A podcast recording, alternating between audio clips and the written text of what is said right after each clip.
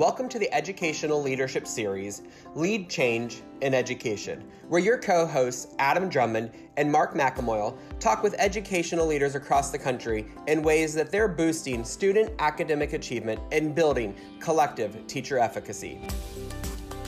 Each episode is especially designed to examine the ways that you can be instructional change agents in your schools as you work to reform culture, instructional planning, learner engagement, and community advocacy in your schools or in your districts. Take the ideas from our guests and work to apply them in your schools so that you can be instructional change agents too.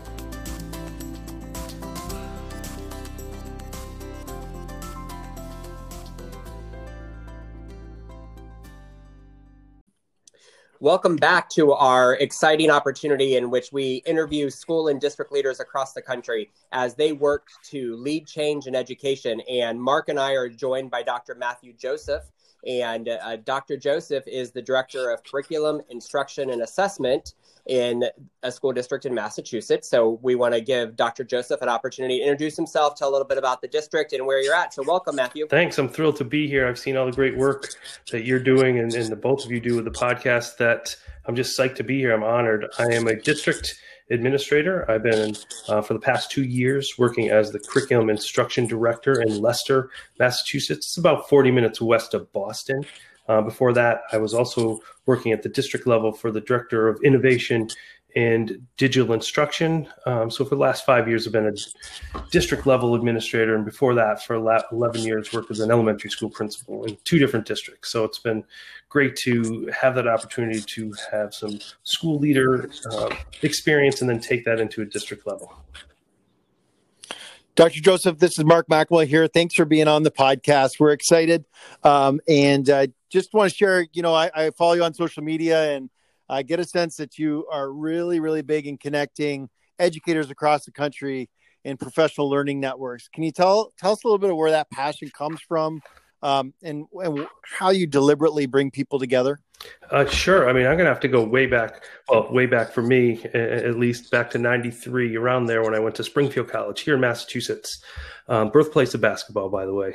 And at Springfield College, the first thing that when you walk on campus, all the freshmen go a week early, and we got these beanies, and we have like special orientation leaders. And for one week, it was just making us feel welcome and I've made friends in my original orientation group. There's 15 males and 15 females, and we just spend the week together, just learning where to go, what where the food services, everything you would need. So when school started, you felt like you had a mini, you know, at then we didn't have as many buzzwords as we do now, but essentially a mini PLN before we started. And some of those friends I made on that first week of school, I still connect with every day. And through that, it gave me a confidence as an 18 year old student going off to school that carried through.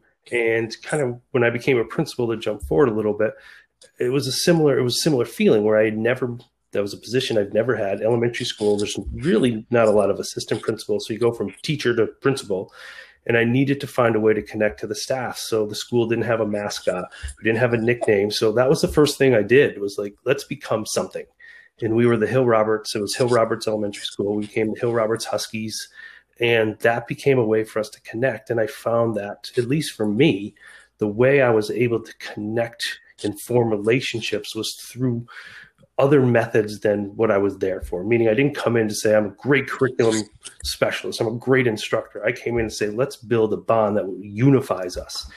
And I think that's carried me through the school level leadership and now the district level leadership. And it really helped as this pandemic came on to say, all right, these are these are things I like to do. And when the pandemic hit in March, I said, well, I have to I'm working. I'm working from home, so let's do a Friday PD every week. Called it the Remote Learning Nugget.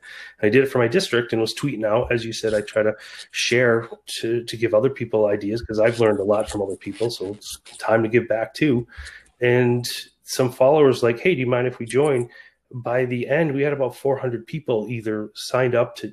Sometimes we had 200 on there. Sometimes we had 10. It didn't matter. Every Friday at one, we joined in, and I was like, wow, hmm. really just through hitting tweet, like writing a tweet and sending out, and just hmm. power of connecting to support educators and having something that was consistent. Yeah, I think, you know, as we've seen this global pandemic, I think we've seen people crave that connection. And I think now more than ever, as we're coming into the holiday break, we've really seen where folks have missed that. And I appreciate, you know, what not only what you're doing in your district, but how you're connecting intentionally through social media. And maybe share a little bit around maybe how those connections via social media have really transformed for you your professional and personal um, experience in amidst a global pandemic. Absolutely. And I know before we, we started going live, we talked a lot about social, emotional, and, and teachers' well being. And one of the connections that uh, started online was with a friend of mine, Brett Salakas, who's actually lives in Australia. So we knew we weren't going to see each other for a while. And we used to see each other about twice a year at events. And we, you know, the first couple of weeks of the pandemic, what did we do? We sat and we ate. We didn't get out. We didn't move.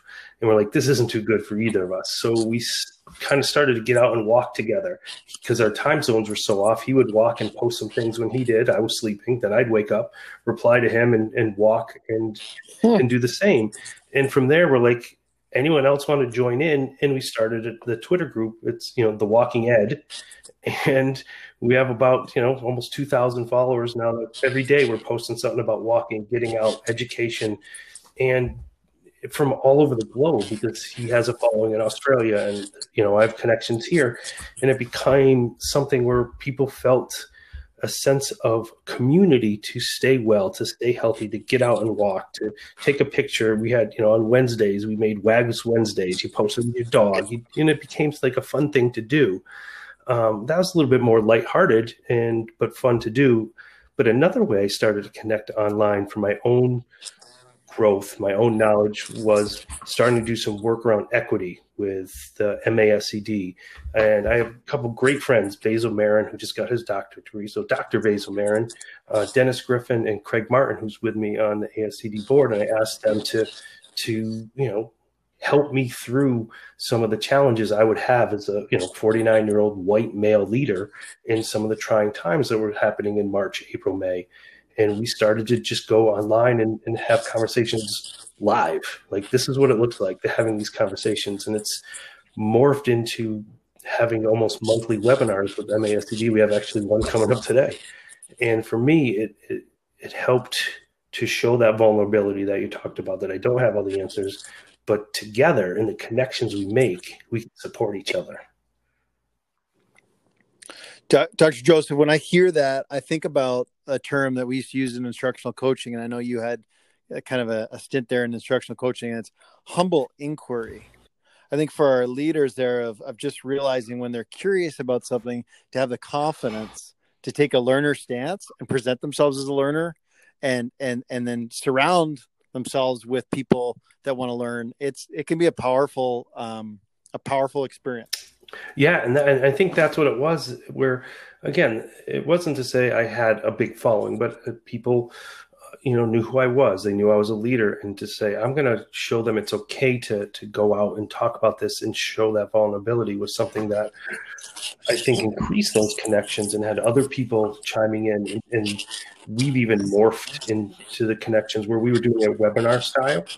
And now we're going to have breakout rooms and have conversations so we can bring more people's voices in. So those connections um, through social media gets the word out there like i can't make 700 phone calls or connect with people in that capacity but this way we can bring people together in one psychologically safe kind of event where we can have those conversations and all leave walk away with something different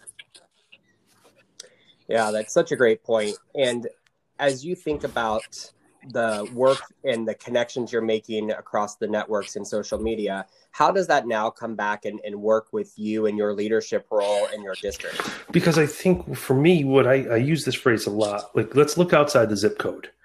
And, and by that, it, we're not really locked into the brick and mortar collaboration where we drive to a school, sit in a staff meeting in, in a big room that people have amazing ideas. I, I, I learn something every day just by logging in to joining a Twitter chat. And I think how I've been able to locally bring this information back was to, share it. You know, I I send out an update every Sunday to the district. Like, here's some things I learned. Here's some people to follow. Here's some connections. And our district is now starting to gravitate to that. They're signing up for things. They're following different people, and having that kind of leadership style of very being open and almost like a buffet of things. Someone's going to take something from it positively and, and learn from it because I can't I can't really know what everybody needs without asking all 300 some staff members. But what I can do is say, here's here's 10 things every week, and, and someone's going to find something in there. Yeah, don't you think it has to do with like flattening the walls? Like technology is the alter, all, you know, the ultimate accelerator to flattening the walls between that sharing. I mean, right here in Minnesota, we're we're really trying to connect our entire state. So small districts, large districts, middle-sized district, male, female, leaders of color, white. It, I mean, we're trying to just lower the barriers so that we can have a free flow of information. And I think that's what um, really at the core what your work's doing, isn't it? It is, and I think besides you know flattening the walls, it's also showing commonalities that we mm. have things in common that we didn't know before because we use social media in a way to post things, you know, depending on the avenue. You know, Facebook, you did a lot about more personal families, Twitter, a little bit more kind of professional. And now what we're seeing is like, oh, I know a lot about that. This, you know, and this educator I've connected with in Hawaii, we have very similar interests, and we've been just connecting using Twitter DM. And I would have never been able to do that before. And I think finding those mm. commonalities, but not only the commonalities, where the gaps are in your work. I won't even say your leadership, but in the work. I had some gaps that I wanted to fill, and I found some, you know, people to follow and, and learn from them. And I know Adam wouldn't bring it up, but when we met, I was moving into an instructional role, and I used his book, and I follow him and, and a lot of the work they do because that was a gap for me that I did it at an elementary level, but I, I needed some strategies at a district level. So I think not only finding those commonalities, it's finding what you need in your personal growth. And you can go out and find it without having to go to your boss, without going to a workshop or something and say, uh, this is a blog that I gravitate to and, and I like to read and, and I can learn on my own. Yeah, I think that's a really great point. And, you know, for our listeners, you know, obviously some folks connect really well, some struggle. Um, what advice would you give to somebody who maybe is newer in the social media realm, and what would you tell them to do? I would start by casting a wide net, but narrowing it very quickly because it's like drinking from a fire hose. Where if you try to join every Twitter chat or you try to read every blog or listen to every podcast, um, what it's going to be is become white noise. And you're going to hear a cycle of a lot of the same things, and it's not going to connect with you. So I like to find a few Twitter chats that I like, and I just visit every week, or podcasts like like this one, or um, others. I won't just pinpoint one or two, but there's three or four that I listen to religiously because they connect with me.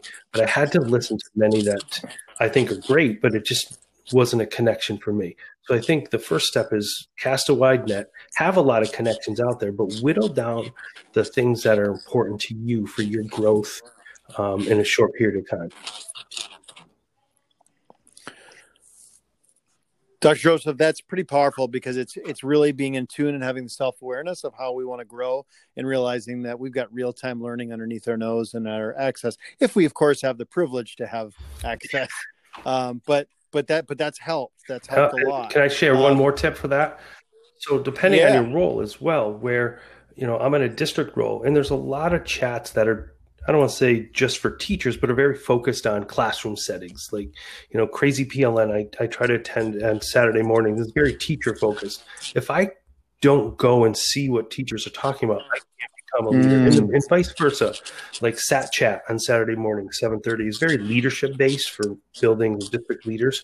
But if teachers don't at least go and see what the principals are talking about, it becomes a us and them conversation. So another piece is whatever your role is, find one chat that is a whole different role that you have but you can see what the, they're talking about. I like to see what the teachers are talking about. I like to see some of the strategies that they use for behavior management, some of the things that don't work and that do work, so that I have that lens as well. Not just go to the things that I can like pat myself on the back and say, yeah, I do that. Oh, I do that too. I feel great about myself.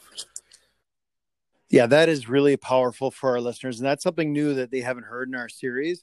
Is just make sure you get use use social media, get outside of that echo chamber, right? And um, I mean, I from a communications perspective, I follow a lot of uh, communication director chats uh, because it's something I want to learn and, and, grow in myself. So that's just great advice. Um, Adam, before before we wrap it up, and you're so good at kind of pinpointing a lot of the wisdom in our podcast, I have to give you a hard time, Doctor Joseph. Okay, I'm ready. You ready? Are you that. ready for this? As long as I can get back. I take taking a learner stance and being a Canadian. I um, when you said uh, Springfield, Massachusetts, the birthplace of basketball, I had to Google that because you know as a Canadian, as a Canadian, Dr. James Naismith, uh, who is Canadian, um, I always connected him to the birth of uh, basketball, but I now see that he was associated to Springfield. Yeah, and that's what the Basketball Hall of Fame is as well. Yeah, I had no idea. So Look thank you very much. Mark, you've learned so many things tonight. it's always great to see your horizons growing. Hey, we got some Canadian listeners. I had to make sure we got that in there. no, that, I'm glad That's because fantastic. I just signed with a, a group from Canadian group, Code Breakers, with Brian Aspinall. Oh, nice! Congratulations! Yeah, that happened That's just awesome. this week. That's who's going to be publishing my new book. Congratulations! Awesome. And what's that topic? Uh, the power of connections. Perfect. awesome. Very appropriate yeah, for that kind was a great lead. So, so Matthew, one last question because uh, when this airs, it will be the the first podcast of 2021. And I'd love for you to tell our listeners what's the number one thing they need to do this year um, as they start this new 2021 school year.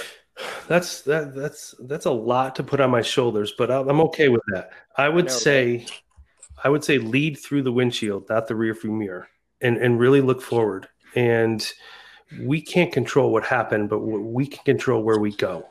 Nobody would have signed up for the last nine, ten months but what are we going to do moving forward? And moving forward, we get to create a new narrative. We get to create things that work. We get to really put our stamp on this profession in, in instruction and student learning. So I would say lead through the the windshield moving forward. Look forward. That's great. And you know, I think that's such an important piece as we turn this corner into a new year I think everybody's hoping for for new normals to come back, and and the reality is is I think we're setting a path down a, a completely different route for education. And now is the time for us to look and look through the windshield and to really design and develop our own I agree. to get there. And so, you know, for our listeners, two things for you to do. One is definitely follow Dr. Joseph. His Twitter handle is Matthew X Joseph. And then the second thing is to create that power of connectivity. Please feel free to share this podcast with others, tag your friends, and let's continue to grow in this leadership opportunity. Uh, Dr. Joseph, it's been a pleasure. We're so grateful that you gave us some time today for our listeners, and we wish you the best as we move into uh, thank 2021. Thank you, Mark. Thank you, Adam. Thank you, sir.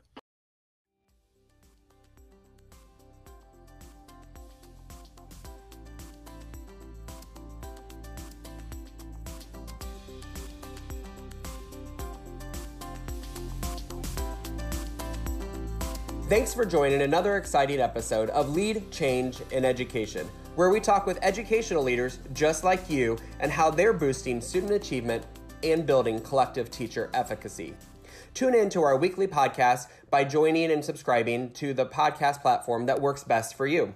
You can also follow Adam at Adam D. Drummond or Mark at MWHS Principal on Twitter. You can also find us on LinkedIn, and you can use the hashtag LeadChangeEd to stay up to date on all of the exciting things that are happening in education related to our podcast, as well as the work that we do each and every day. Until next time, be the change you wish to lead in your schools.